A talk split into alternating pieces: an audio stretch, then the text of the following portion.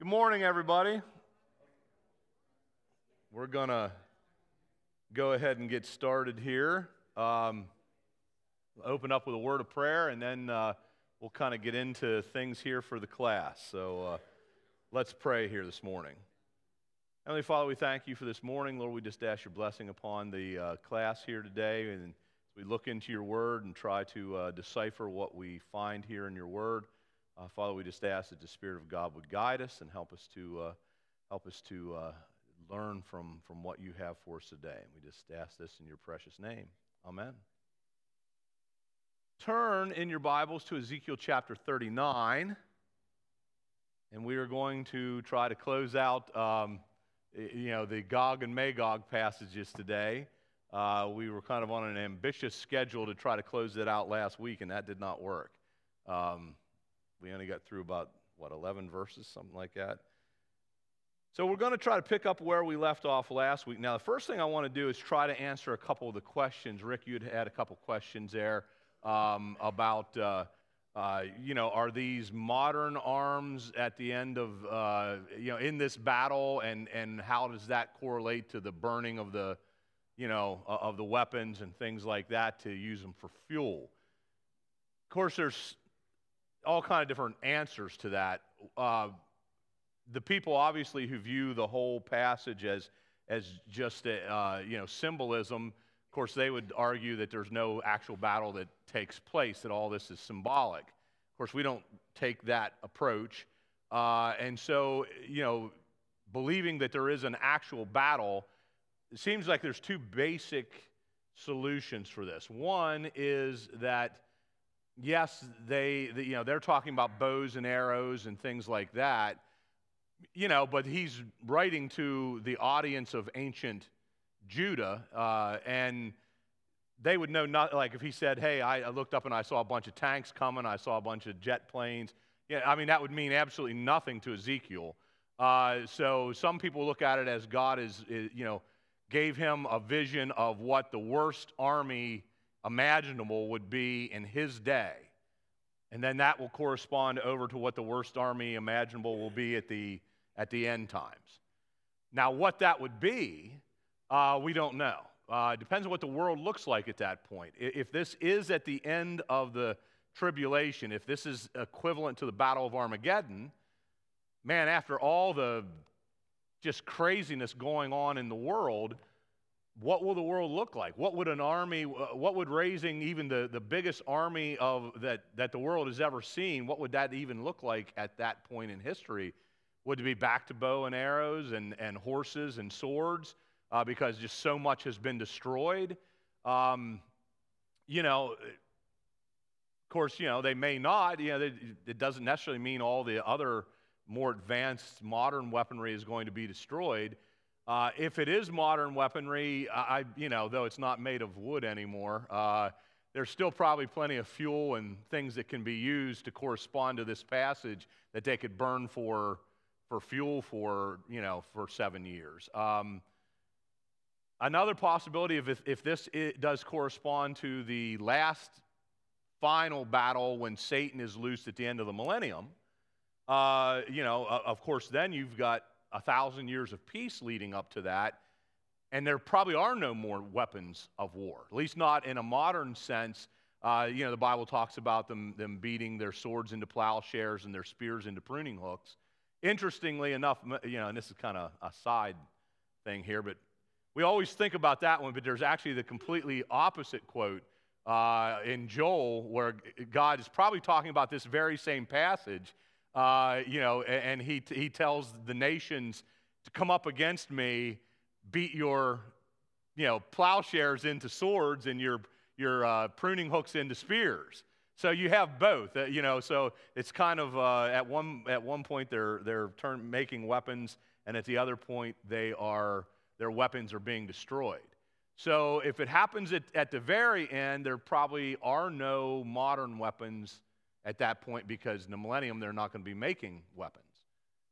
So uh, those are kind of the options. The reality is we don't, nobody really knows. And if it is a combination of the two, which again, I kind of think that fits the best, that, that this is talking about a, a battle that Armageddon that starts before the, the millennium and then ends in Gog and Magog being, re, you know, all happening again, uh, you know, then that's why we kind of find some of the things that seem to point to one before the millennium and some that point to after. Uh, so I think there's probably at least a pretty good possibility there may not be modern weaponry in the world at this time just because of all the stuff that's, that's happened. The cataclysm of the seven years of tribulation followed immediately by a thousand years of, of peace where the, uh, you know, where, where the Messiah is reigning. Um, so, you know, that's about the best we can do, I think. Uh, it's just that those are kind of the options. Uh, you know, as far as the cleanup, the seven year uh, seven years of burning the fuel, the seven months of gathering up the bodies. Uh, that definitely seems to fit better for before the, the millennium. Uh, you know, uh, you, would made the point that if that happens at the end of the millennium, where, where, how does that work time frame wise? And though we don't, you know, there's no strict time frame that we know of. But it does not seem to work then, certainly not near, nearly as well as it would before the millennium. And that's just another reason why, actually, it's, it's funny. I've, I've read uh, three commentaries on this this week, and two out of the three took the position that this is a this is referring both to Armageddon and to the loosing of Satan at the end. So it's funny, it doesn't seem to be a minority opinion, it actually seems to be becoming more of a majority opinion that there's just too many things that point to before and too many things that point to after in, the, in this passage that it probably is a combination of, of both. So th- that's, you know, I hope that helps, you know, any of you that, because those were good questions. Uh, I thought the same things. It's like, wow, this presents some interesting, you know, not necessarily problems, but intricacies to, to this passage. So hopefully that is, that is helpful. Any other? Oh, you're, you're welcome. Uh, you're welcome. Any other questions? All right, let's jump back in and, and look at Ezekiel chapter uh, 39, and we're going to look at, at verses uh, 11, or excuse me, verses 12 through 16, the cleaning of the land says, For seven months the Israelites will, uh, will be burying them in order to cleanse the land. All the people of the land will bury them, and the, the day I display uh, my glory will be a memorable day for them, declares the sovereign Lord. People will be continually employed in cleansing the land. They will spread out across the land, and along with, with others, they will bury any bodies that are lying in the ground. After the seven months, they will carry out a more detailed search. As they go through the land, anyone who sees a human bone will leave a marker beside it until the gravediggers bury it in the battle of Hamon Gog, or in the valley of Hamon Gog, near the town called Hamonah, and so they will cleanse the land. You see multiple times there that that phrase cleansing the land is used. And, and, and anytime you see something kind of spoken of multiple times like that, it's probably trying to make a, make a point. Uh, so it will be important for some reason to cleanse the land. Now, why? Um, there's different, again, there's, there's different ideas about, about why that is important. When in the Old Testament, a, a dead body was seen as unclean. So, you know, if, if a, a, dead body couldn't, like, you know, be just left lay around, had to be dealt with uh, quickly. Uh, if you remember, even to the time of Jesus, they, they wanted to try to get him off the cross and, and, and you know, get him in a tomb quickly. Uh, you know, and, and, so they, in fact, if you go to, uh, oh, did I, I hope I wrote, yes, Deuteronomy chapter 21. Verse 23. And this is just one example. Uh, there, there are other examples in the law where it talks about this, this kind of thing, but this is one example. I actually start in, in verse 22. It says, If someone, eh, someone guilty of a capital offense is put to death and their body is exposed on a pole, you must not leave the body hanging on the pole overnight. Be sure to bury it that same day because anyone who is hung on a pole is under God's curse. You must not desecrate the land the Lord your God is giving you as an inheritance. So there was the idea, and it wasn't so much in that case that the body was impure, it was the fact of what, why they killed the person. The, the person was considered impure because of their sins. Uh, and, and, so if, if, you know, if you, and I don't know exactly what it meant to hang on a pole, the, the Jews didn't crucify. Uh, so it didn't mean crucifixion, probably hanging. Uh, you know, either that or put them on a pole and stone them against a pole. I'm, I'm really not sure. But if someone was like hung on a pole and, and you know, killed because of a capital offense, they were executed, uh, they were considered, you know, unclean because of their sins. And so, you know, God in, in, in the law said, get them down off that pole right away and, and take care of the body because I don't want the land to be unclean because of their sin. So the idea of ritual cleanliness was very important in the Old Testament. Now, how does that translate into the time of this, uh, of this battle? Uh, probably leading into the millennial kingdom. Well, in some ways it doesn't. You know, we, we're not living under the auspices of the, of the Old Testament law anymore. Now, there are some people that do believe in the millennial kingdom, certain aspects of the law will come back. Just because Christ will be on the throne, uh, he will be ruling, you know, perfectly. People still will be sinful. You know, people are not perfect, but Christ will be perfect. And because it will be a perfect rule, there are some people that look at some of the Old Testament passages and say it's possible some of the elements of the law come back, some of the sacrifices. Again, there won't be any need for, you know, for the, the Day of Atonement or anything like that, but there are, seem to be some passages that may suggest the Feast of Tabernacles will come back because that was a feast celebrating God's presence with his people. And so in this case, there will be the actual presence of God with his people for a thousand years. So it could be that the cleansing is important in that way.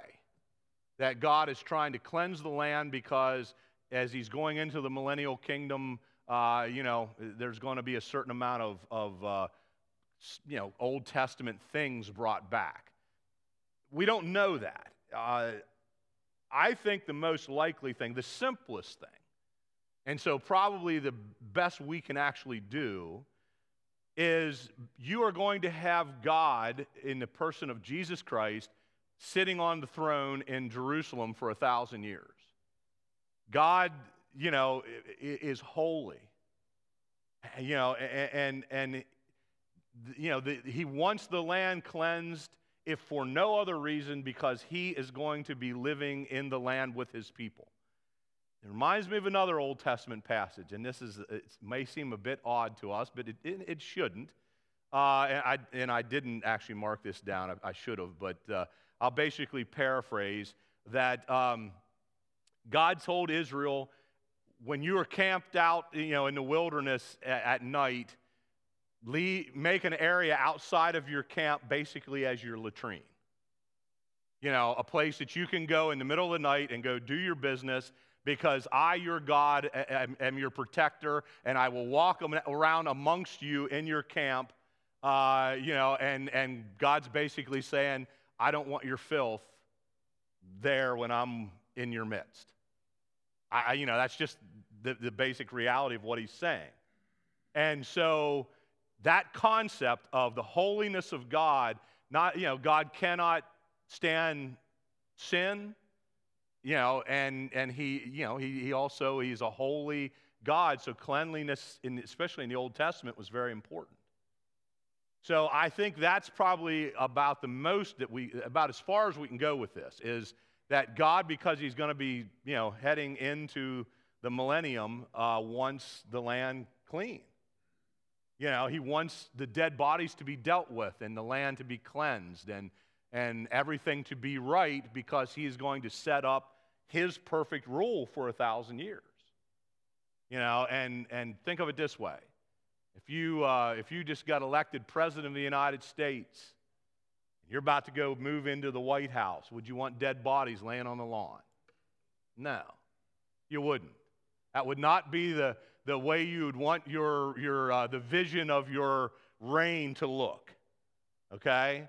Uh, and, and, and now think, take that uh, the nth degree, a holy, perfect God who is about to start his the perfect reign on earth, he doesn't want dead bodies laying all over the, all over the land.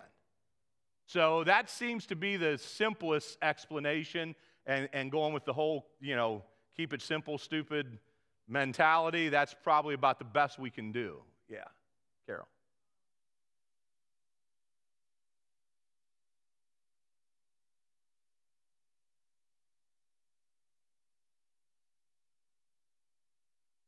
Absolutely.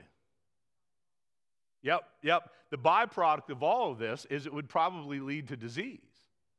You know, and people will still be dying and stuff during the millennium, but God's not going to want, you know, all these kind of corpses around leading to the potential diseases and contamination of the water and things like that. So there are all kind of like side elements to this uh, that would make, uh, you know, cleanliness just that much more important.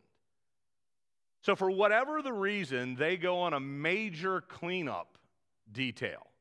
Uh, and, and, and there will actually be a grave team. There will be a cleanup team that will go throughout Israel, it says, and they will bury the dead. But even the regular people, like everybody in the course of their day, is going to play a role in this because if you come across a dead body, and remember, there's going to be, you know, just thousands and thousands and thousands of dead bodies. And not only are they going to be there, they're going to be eaten by wild animals, drug around by wild animals. Uh, you know, it, it's going to be an ugly mess. So if you are, you know, you're going for a hike in Israel one day and you come across the bone sticking out of the ground, says you put a marker on it, and at some point the grave team will come around and they'll, you know, they'll take take care of that. Um, so it, it is a, an interesting thing that we have going on here. It even says that, that after uh, the seven month period is over, then there's going to be a, a more concentrated effort, like everybody's going to be kind of marking graves and stuff. And it's almost like they're going to send people out at that point. Okay, we, we found, you know, all these right now, but let's go make sure we, we didn't miss any. And people are going to go out and they're going to look and, and, and they're going to do this concentrated effort to try to mark the, these bones and have them buried. Um, so it is a fascinating picture. Um, bit hard for us to wrap our minds around, but uh, I mean, we can get it at a small scale, but never at anything at this, uh, the enormity of this scale.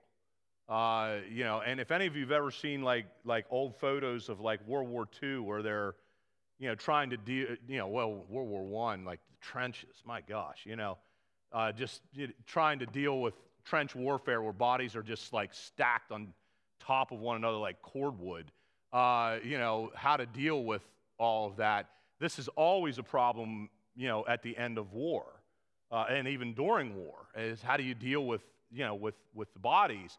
Now imagine a war that's, you know, whatever degree greater than any war that we've ever seen uh, and, and, the amount of bodies that you're going to have. So, um, yeah, the, the, the, the cleansing of the land will be important, and it will take seven months' effort to do all the burying, and then another period after that to make sure that they got every, you know, every body, and probably my guess would be that they will probably keep finding bodies throughout the beginning of the of the millennium, just because of the nature of of things. Um, all right, let's. Um, let's move on from, from that and let's, uh, let's take a look at, uh, at, at Ezekiel chapter 39, verses 17 through 24. Son of man, this is what the sovereign Lord says Call out every kind of bird, all the wild animals, assemble and come together from all around to the sacrifice I am preparing for you, the great sacrifice on the mountains of Israel. There you will eat flesh and drink blood. You will eat the flesh of mighty men and drink the blood of, of the princes of the earth as, they were, uh, as if they were rams and lambs, goats and bulls, all of them fattened animals from Bashan. At the sacrifice I am preparing for you, you will eat fat till you are glutted and drink blood till you are drunk. Uh, at my table you will eat your fill of horses and riders, mighty men and, and soldiers of every kind, declares the sovereign Lord. I will display my glory among the nations, and all the nations will see the punishment I inflict and the hand I lay on them. From that day forward, the people of Israel will know that I am the Lord their God, and the nations will know that the people of Israel went into exile for their sin uh, because they were unfaithful to me. So I hid my face from them and handed them over to their enemies, and they, and, and they all fell by the sword. I dealt with them according to their uncleanness and their offenses, and I hid my face from them. All right, there's kind of two major parts to this. One is the feast of the birds, and the other one is God's, uh, you know, treatment, uh, the justice of His treatment of Israel, uh, and, and, and we'll get to that in a second. But let's deal with the the feast for the birds. Um, this is a, it's an amazing sight, really.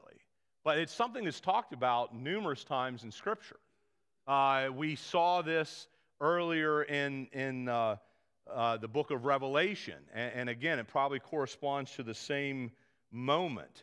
Uh, let me read something to you from uh, Dr. Cooper here in the, in the, uh, the New American Commentary about this. He says, Verses 17 through 20 develop the birds of prey theme from verse 4. God speaks through Ezekiel to the birds and animals, inviting them to, to a sacrificial meal at which Gog will be the only item on the menu. The bird, uh, these birds and animals are invited to feast on the dead corpses of the army of Gog. Bodies will lie in the open as, as the burial corps proceeds with their work for seven months. Little imagination is needed to realize the gruesome fact that the birds of, of prey and wild animals will feed on carrion.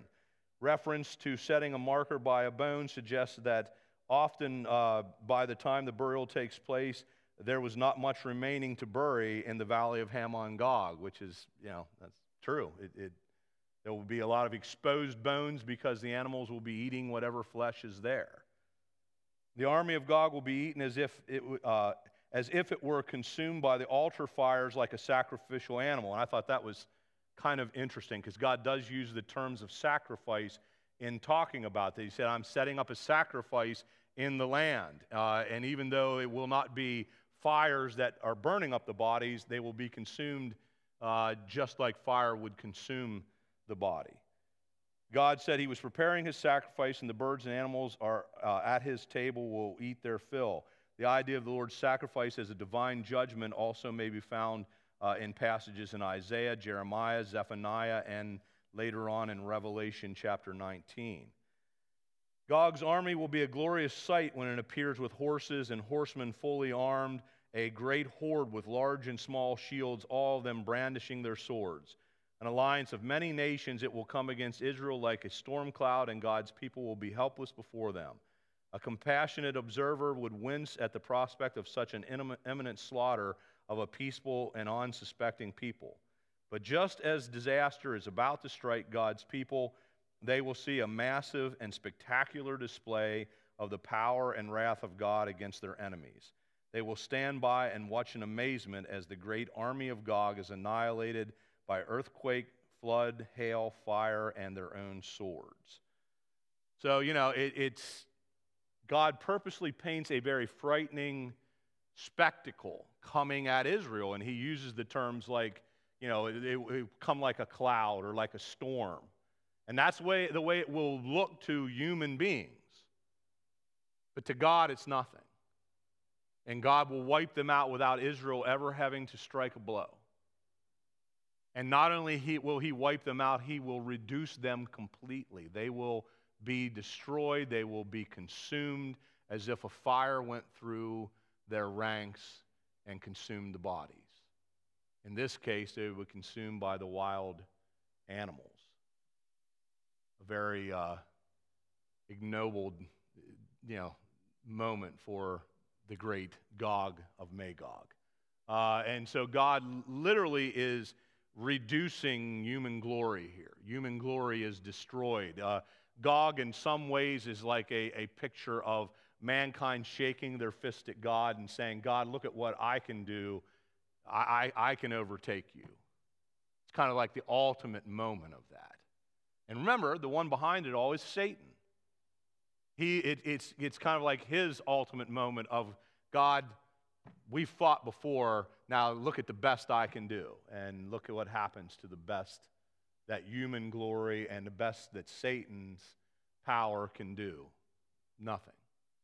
It's complete destruction. Uh, and, and, God driving home the point by allowing the, the animals, the, you know, the, the, the, a somewhat lower level of his creation destroying the highest level of his creation. Uh, animals that were once eaten by men, now eating men. You guys get the idea that how, how you know, in this picture we see this reversal that is taking place, and God is kind of driving home the point that you shake your puny fist at me and it means nothing to me. You know, and that's very purposeful that, that God is making that point in this passage. Now, the Bashan reference is fascinating. Uh, and this would seem to be a, uh, a not so veiled, it's, it's veiled to us because we don't know much about it, but it wouldn't be veiled to the people of the day, uh, it, it reference to Satan. Bashan, um, let me kind of try to try my best to explain a little bit about what the ancient connections were of this region. This kind of corresponded to a region that in Jesus' day was known as Caesarea Philippi. If you guys think back to the time of the Gospels, uh, and a time, and this was an area north of the Sea of Galilee, right on the edge of, of Israeli territory.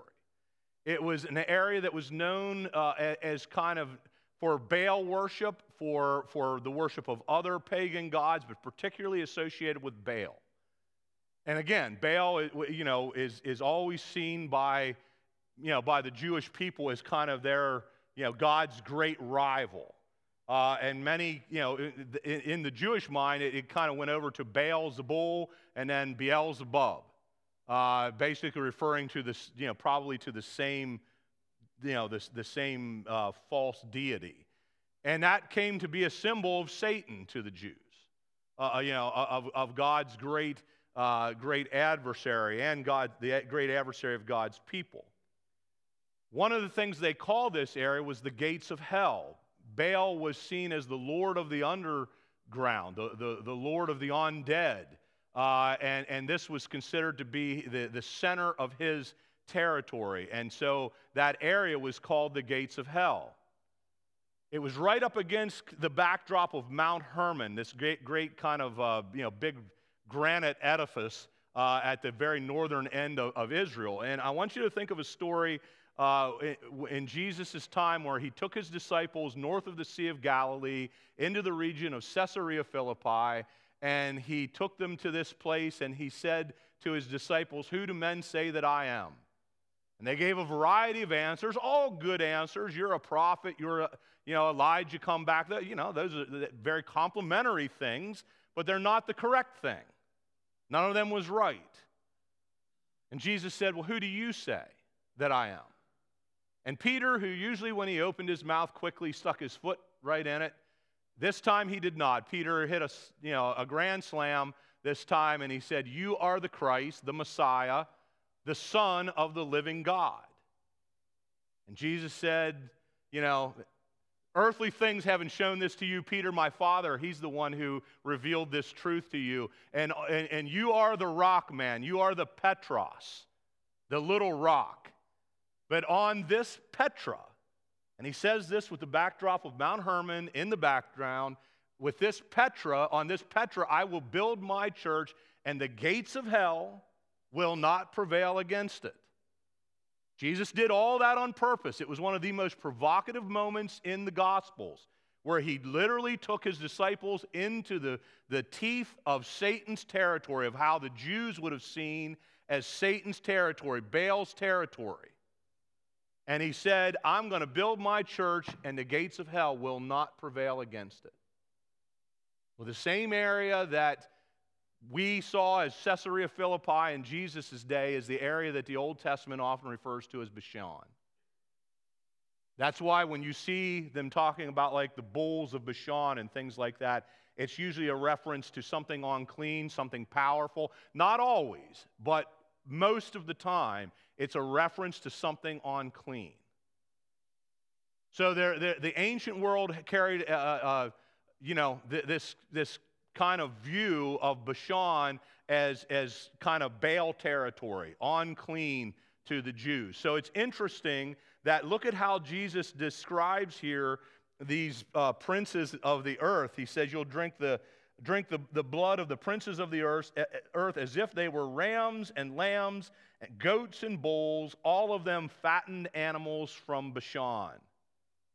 They're the best of Satan. They're the best that the gates of hell can throw against you. And the animals of the field will drink their blood and eat their carcasses. There's no contest in this battle. No contest in the battle between God and Satan. Again, that's it gets somewhat lost on us as we read this. It would not have been lost on Ezekiel's readers. And remember, these are people that are in captivity. They have been taken away into Babylon, which, you know, by the end has become Persia. And, you know, God is giving them assurances that He will bring them back into their land. Chapter 37, right before we got into these two chapters, is the dry bones chapter. How God will, will take the dry bones and reanimate them and make them new again. Uh, it, it, you know, didn't really fit our time to, to look at that. We may look at that later when we talk about the millennial kingdom. We may come back to chapter 37. But you know, God has, has reanimated the people, and he, He's talking about bringing them into their land, in, into their, their covenant rest. But the question is hey, somebody, every time we've come back into our land, every time we've had this place, something has always overcome us, someone's always defeated us, and, and God says, not this time. When I promise you your covenant rest, your final covenant rest, no enemy will ever be able to take that away from you. In fact, I'm going to bring against you purposefully the greatest enemy that has ever existed, the greatest army who's ever existed, and you won't have to raise a finger.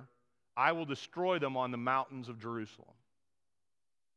And I will bring them so low the animals and the birds will eat their carcasses. That's the point to the passage. That, you know, because sometimes people ask, well, what could this possibly have meant if this was so much in the future? You know, why would God write this to those people in captivity if it wasn't going to happen for thousands and thousands of years? It doesn't matter in some ways when it happens. The, the, the people of Israel and all of God's people from that point can draw great strength from this passage because what it says is that their greatest enemy, Satan, can do nothing against God.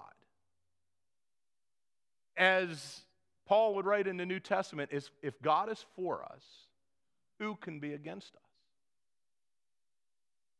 That's the point. You know, that, that is largely the point of the Gog and Magog passages.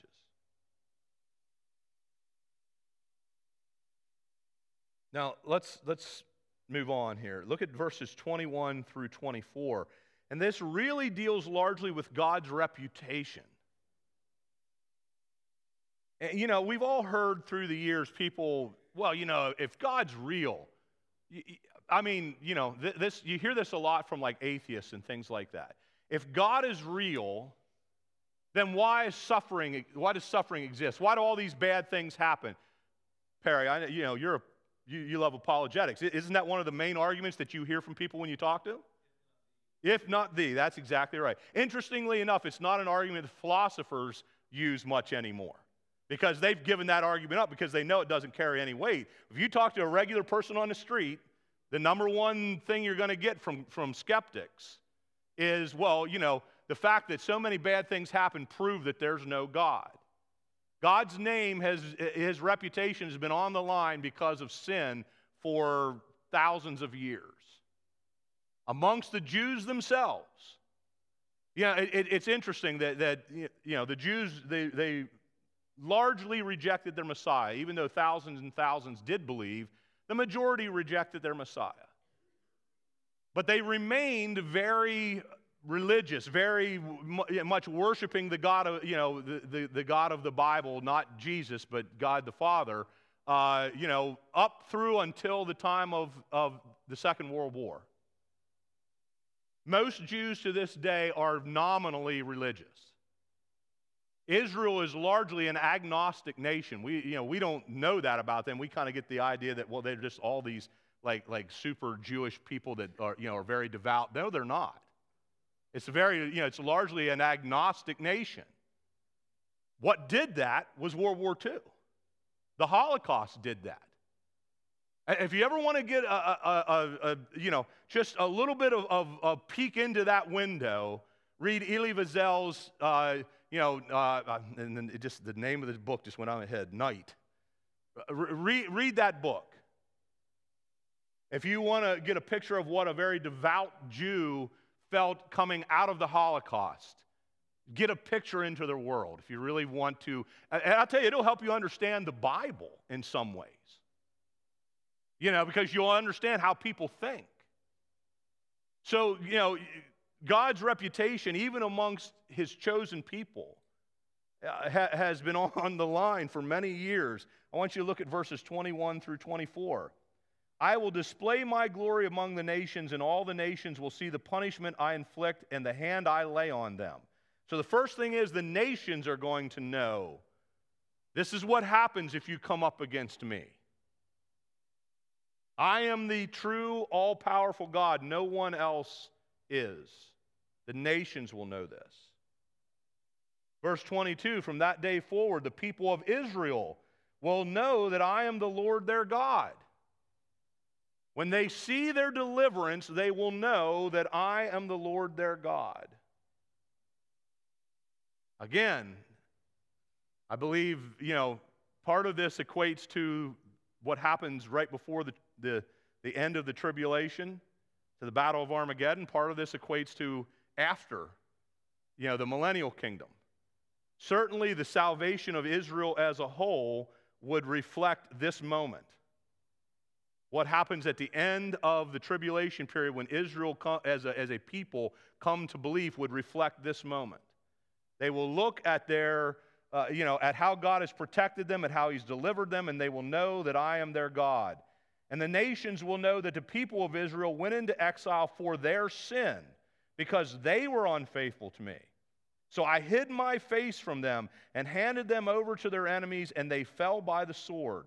I dealt with them according to the, uh, their uncleanness and their offenses, and I hid my face from them. So God essentially defends his honor here. He says, When I am done defeating this enemy, the nations will know that I am all powerful. And my own people, the Jewish people, will know that I am their God. They will see me protect them, and they will also, they and all the nations will understand the reason I turned my face away from them was not that I ever gave up on them, not that I didn't love them, not that they, they ever uh, you know, were anything other than the apple of my eye. The reason is because of their own sin, because of their uncleanness, because of what they, they did I gave them the punishment they deserved, and I turned away from them, and I allowed them to go into captivity. Now, remember, who's the, uh, the audience here? It's those very Jews that are in captivity. They're the ones Ezekiel is writing this to. So God is basically saying to him, look, there's going to come a day I'm going to build you back up again like, like, like the, dry, the dry bones. There'll come a day, though, I'll bring an army against you, but I'll show you my faithfulness by destroying that army, and you won't have to lift a finger, and you will understand the reason you went into captivity was because of your sin. I turned my face away from you, but I never essentially turned my back on I let you go into captivity to punish your sin. It's interesting because he, he you know, think of some of the things that he talks about here God's justice. Israel will know their God. The nations will know God, uh, that, that God didn't abandon Israel. They were punished for their sins. God's glory will be established. He talks about all those things in, in, in those, you know, handful of verses there. You know, so God is basically saying, you know, my reputation is on the line here. And I'm going to prove to people who I am. it's interesting because he, he then uh, builds on that. But let me, uh, let me read uh, something here uh, from the NIV application commentary real quick. The lesson Israel is to draw from these chapters is explicitly laid out for them in, in verses uh, 21 through 29 of, of Ezekiel 39. The Lord is sovereign in history, a sovereignty that is displayed before the nations in two separate movements. One, in the first, God demonstrated his sovereignty by sending his own people into exile because of their sin and unfaithfulness. He hid his face from them, and as a result, they became easy prey for all their enemies. But two, but in the days to come, a new period of, Israel, uh, of Israel's history is beginning. God's people will return from exile. He will have compassion on them. This change in their fortune will cause them to bear their shame. Uh, that is, they will take responsibility for their past actions when they are restored to their land and dwell in safety. Then they will know that it is the Lord their God who sent them into exile and the Lord their God who returns them from exile. The tragic events of 586 BC will never repeat themselves, for the covenant keeping God will pour out his spirit on his people as he once poured out his wrath on them, and he will never again hide his face from them. In verse, you know, verses 21 through 24 lead into verses 25 through 29. Let's read, read those. Therefore, this is what the sovereign Lord says I will, I will now restore the fortunes of Jacob and I will have compassion on all the people of Israel, and I will be zealous for my holy name. They will forget their shame. And that word there, forget, it, it does not mean that they'll, um, oh, they're going to pretend like it never happened. As, as, as uh, you know, the, the author just noted there, that actually means they will take responsibility for their sin. Uh, you know, they, they, they will uh, realize their shame, it, you know, was their own fault and they will take responsibility for it. Uh, and it, it, will no longer be there because it will be repented of. That's, that's the, the idea. It says they will, they will forget their shame and all the unfaithfulness they showed toward me when they lived in safety in their land with no one to make them afraid. When I have brought them back from the nations and have gathered them from the countries of their enemies, I will be proved holy through them in the sight of many nations. Again, you notice the emphasis on God's reputation. I will be proved holy before all the nations. See, it doesn't mean that, that, he doesn't become holy there. God's always been holy, just the nations never recognized it. And, and, you know, folks, this goes back a long ways. This is not just Israel and Babylon, uh, you know, or Israel and Persia. This goes back to the beginning. It goes back to the fall. It goes back to Adam and Eve choosing their own way. It, it, goes back to the time leading up to Noah where the world completely rejected God except for one man. It, it goes back to the time after the flood, you know, when, when you have Babel and what happened. The, the people of the earth reject God. That is the continual theme throughout the entire Old Testament.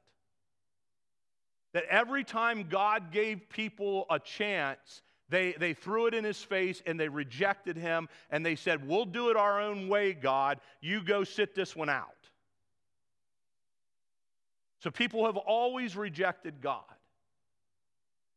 And God is saying in, in this, these final moments, all the nations will see and understand that I am God they'll get it finally. The unfortunate price it has to take to get man there, but they will get it finally. I will be proved holy through them in the sight of many nations. Then they will know that I am the Lord their God, for though I sent them into exile among the nations, I will gather them to their own land, not leaving any behind. I will no longer hide my face from them, for I will pour out my spirit on the people of Israel, declares the sovereign Lord. That brings us to the end of the Gog Magog passages. Now, there's a few things I want to talk about that kind of piggyback on that. One, I love how this ends on a message of hope. For the next eight, nine chapters, 40 through 48, God will then, through Ezekiel, paint a picture of, uh, you know, of, of basically the millennial kingdom, of, of the idealized temple and God's people dwelling with their God.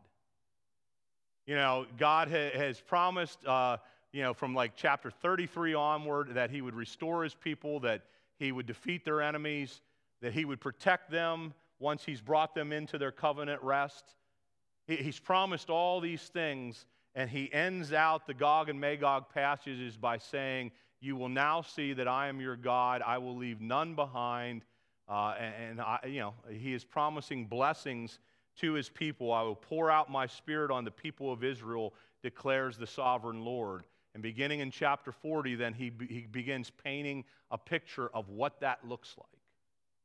So it's really a, a beautiful passage. It's not something we have the time to deal with right now. We, we will probably get into 40 through 48 just a little bit. We're not going to, you know, try to exegete that entire, you know, passage when we get into the millennial kingdom portions of Revelation. But we will come back to some of these things once we get into that portion of Revelation.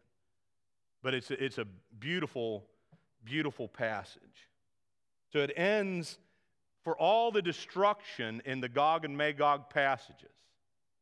It ends with a declaration of who God is and the holiness of God and a message of hope to Israel.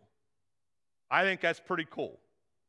You know, if you're going to have this the greatest battle that's ever existed, it's, isn't it great to end it on a note of hope? That's not how they generally end. You know, and, and so it, it's kind of a, it, it's a neat thing.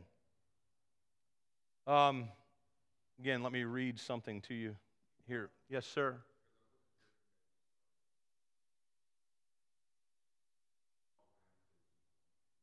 Uh, it, it, was leading up to the Battle of Armageddon. And, and, and uh, we talked about the gathering together for the Battle of Armageddon, and then the Bible kind of leaves off in that for a while as it d- goes through the, the bowl judgments. Then we got to the end of the bowl judgments, and right before we get to the point where it, there's a couple chapters talking about uh, Babylon the Great, and, and, and then it, in chapter 19, you have then the Battle of Armageddon, like the, the campaign of Armageddon take place. So I, I figured before we got before we dealt with that, I wanted to jump back into Ezekiel, kind of look at what this says, and, and that would kind of set us straight to go then into those three chapters. It really four chapters, uh, you know, uh, and, and that's what we'll do next week. Chapter 17 uh, you know, through 20 are kind of dealing with these end times things.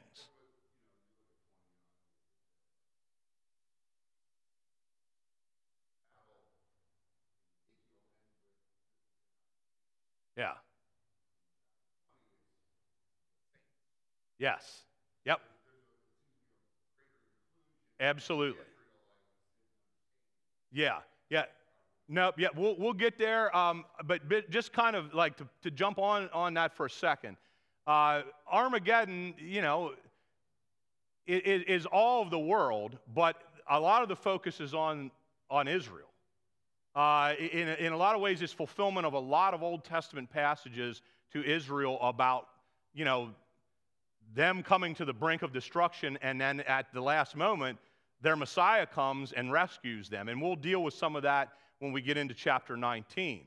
Uh, but then you have the millennial kingdom kind of take place for a thousand years. And, and again, that's Jew and Gentile. That's all of God's people. Uh, you know, the, the, and, and, we'll talk a little bit more about this just, just here in a few minutes if we have time. Um, you know, it, it's kind of Israel's salvation, kind of that moment that, that points to, you know, God saying, I will leave none behind, uh, you know, for, for, for Israel. Um, and, and, well, I'll just back out because we're going to talk about that in a second. But, but you are right. Then after that millennium, then you have chapter 20 where Satan is loosed and allowed to go out and do this again. And it says he goes and brings Gog and Magog again. And, and, and like we talked about earlier, that's kind of why a lot of scholars see these passages as referring to both Armageddon and the, you know, the loosing of Satan at the end of the millennium. They kind of combine the two together as kind of one campaign separated by a thousand years. Um, Yeah, let me, uh, let me read uh, something to you here from, uh, from, from uh, Dr. Cooper here.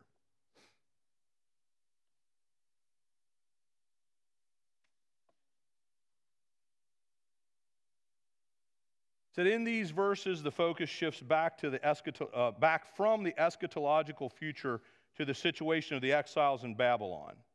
This passage provides a conclusion to the Gog and Magog passage, but also the six restoration messages of chapter 33, verse 1, up through chapter 39. In this summary, Ezekiel lists seven purposes that God would achieve by ending the exile. First, God would initiate a new era of relationship with Israel, hence the use of now. Second, God would, had demonstrated the discipline of love by chastening his people he would show the compassion of love by restoring them from their former place, or to their former place, excuse me. Third, God would be zealous for his holy name's sake. He would reverse the profaning of his name that was reported in Ezekiel 39, uh, 36 and promote the uh, sanctification of his name amongst the heathen. Fourth, Israel would forget their shame and unfaithfulness uh, in that their time of disgrace would be past. Fifth, God would demonstrate his holiness through the regathering of Israel from the countries of their enemies and reestablishing them in their land. Sixth, Israel would, uh, would know that Yahweh is their God, for he would leave none, of, none in exile, but return everyone to the land. And, and seventh, God would pour out his spirit on the house of Israel uh, as he promised. Uh, and, and there's numerous passages of that, but the most famous is Joel chapter 2. And, and we'll talk about that here in a second um, a promise that was associated with the messianic age. Um, well, let's just, we'll hold on to that for a second here. Now, that brings us to kind of an enormous question in regards to all of this. What's it mean that, that God will pour out his spirit on, on Israel? What's it mean that God will save them? Um, because there are different views on this. Some people, this is called replacement theology, some people believe that the church essentially assumes all of the promises that God made to Israel. Okay? You know, that largely, you know, comes from kind of Catholic and Reformation belief, uh, you know, uh, for the most part. Others believe that no, that, that you know, God will keep these promises that he made to Israel very specifically, uh, but, but you know, all, the, all who are left of Israel at the end of the tribulation will come to faith in Jesus Christ.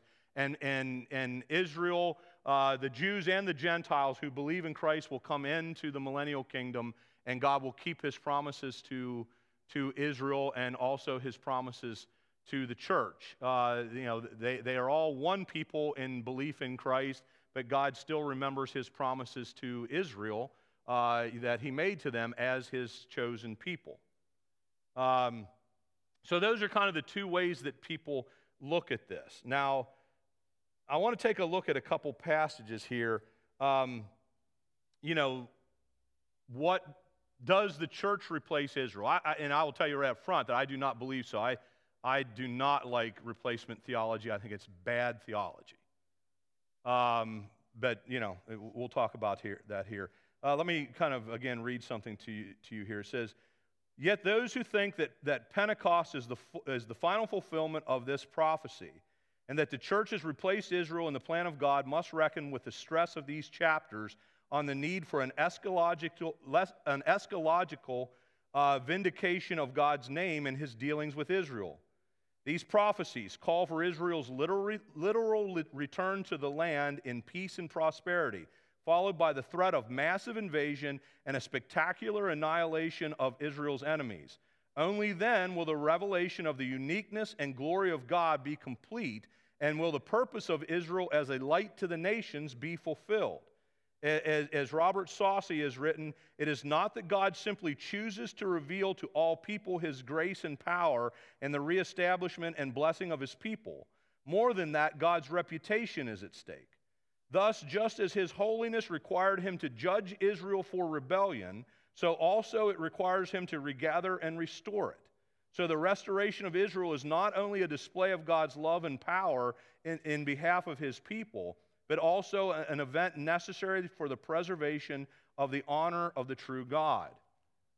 You know, it goes back again to, you know, really to Babel and to the scattering of the nations. You can read about that in, in Deuteronomy 32 when God basically said to the nations, okay, if this is what you want, you can have it. This is what Paul refers to in Romans chapter 1 also when when the people turned away from God. Though they knew him, they, they, they did not worship him and they turned away from him and started to worship, you know, creatures crawling on the ground and, and all these things. Uh, you know, God essentially said to man, if this is what you want, you can have it. I will divvy you out amongst the sons of God. And that's a whole other debate we don't have time for today, what exactly that means. But basically, I'll give you out to, um, you know, to, to, to my holy ones, and, I'll, and, and, and, you know, you can go. But Israel will be my people, God said in, in Deuteronomy 32. This is right before, Mo, this is when Moses was dying.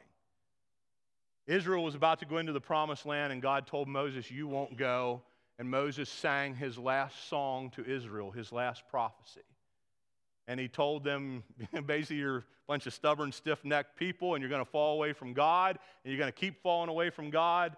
But you need to remember that God is the only reason you exist. You did not exist as a nation. God brought you out from amongst the peoples. Because he said to all the peoples, Go have your way. I will give you over to the sons of God but Israel will be mine. And God made a nation by bringing Abraham out of Babylon, out of Ur, out of the very same place God would take them into captivity one day, out of the very same place associated with Babel and the falling away of the people from God. See, there's a reason that name keeps cropping up again. It's not coincidence. That there's never a coincidence like that in the Bible when you see the same thing keep cropping up for the same evil purposes all the time. But yet, out of the heart of that evil, out of the heart of that rebellion, God took a man named Abram and he said, Just believe in me, Abram. I'll make you these promises if you'll just believe in me. And Abram did. And God changed his name to Abraham and he made a promise to him through you, I will bless all the nations. Through you and your people, the Jews, I will win them back to me, all of them. I've abandoned them for now, but one day I'll win them all back. That was Israel's role. That's what God created them as a people to do. That's why they, they were His chosen ones, because He made them. They did not exist as a people until He made them a people in order to win back all the other peoples. So God keeps His promises to them because He uses them to win back all. That's what they were created to do. That's why he says here, I will be vindicated to all the nations. They will know that I'm God because they saw I was God to you. Replacement theology fails, I think, on many avenues, but that may be the greatest it fails at because it fails to see the true purpose of what God is doing in the world. Israel existed and exists to this day in order to bring God's word, you know, God's law, God's prophets, ultimately God's son, the Messiah, to earth for the purpose of saving all mankind, including Israel. It's what God created them to do. I, I want you to, uh, before we run out of time, real quickly, I want you, you guys to, to look at verses 25 through 29, especially verse 28. And I want, to, I want you to just think where at any place here does the church, is the church reflected in any of this? Therefore, this is what the sovereign Lord says. I will restore the fortunes of Jacob and will have compassion on all the people of Israel, and I will be zealous for my holy name. They will forget their shame and all the unfaithfulness they showed toward me when they lived in safety in their land. Where does that, how does the church fit into that? When did the church ever do that? with no one to make them afraid. When I brought them back from the nations and gathered them from the countries uh, of their enemies, I will have proved holy through them in the sight of many nations. Where does the church fit into being brought back from like that? Doesn't. Verse 28 in, in, in, in particular, then they will know that I am their, the Lord their God.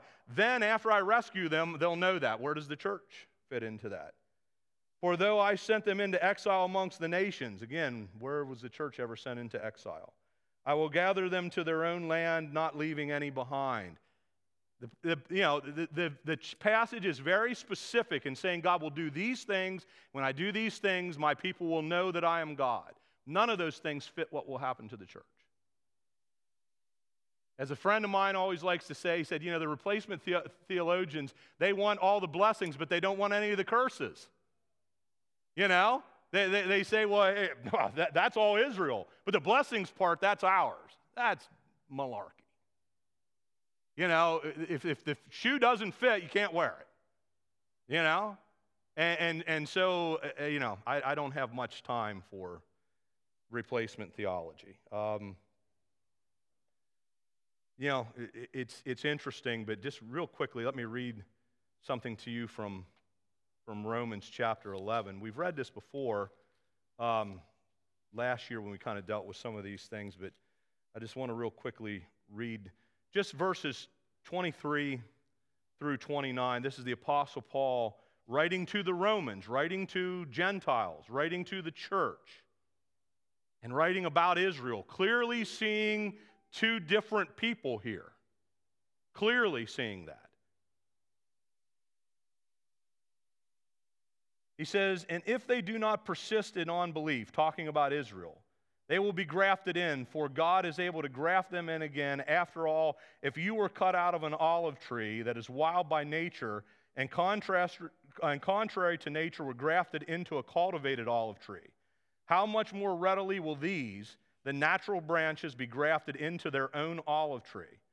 I do not want you to be ignorant of this mystery, brothers and sisters, so that you may not be conceited.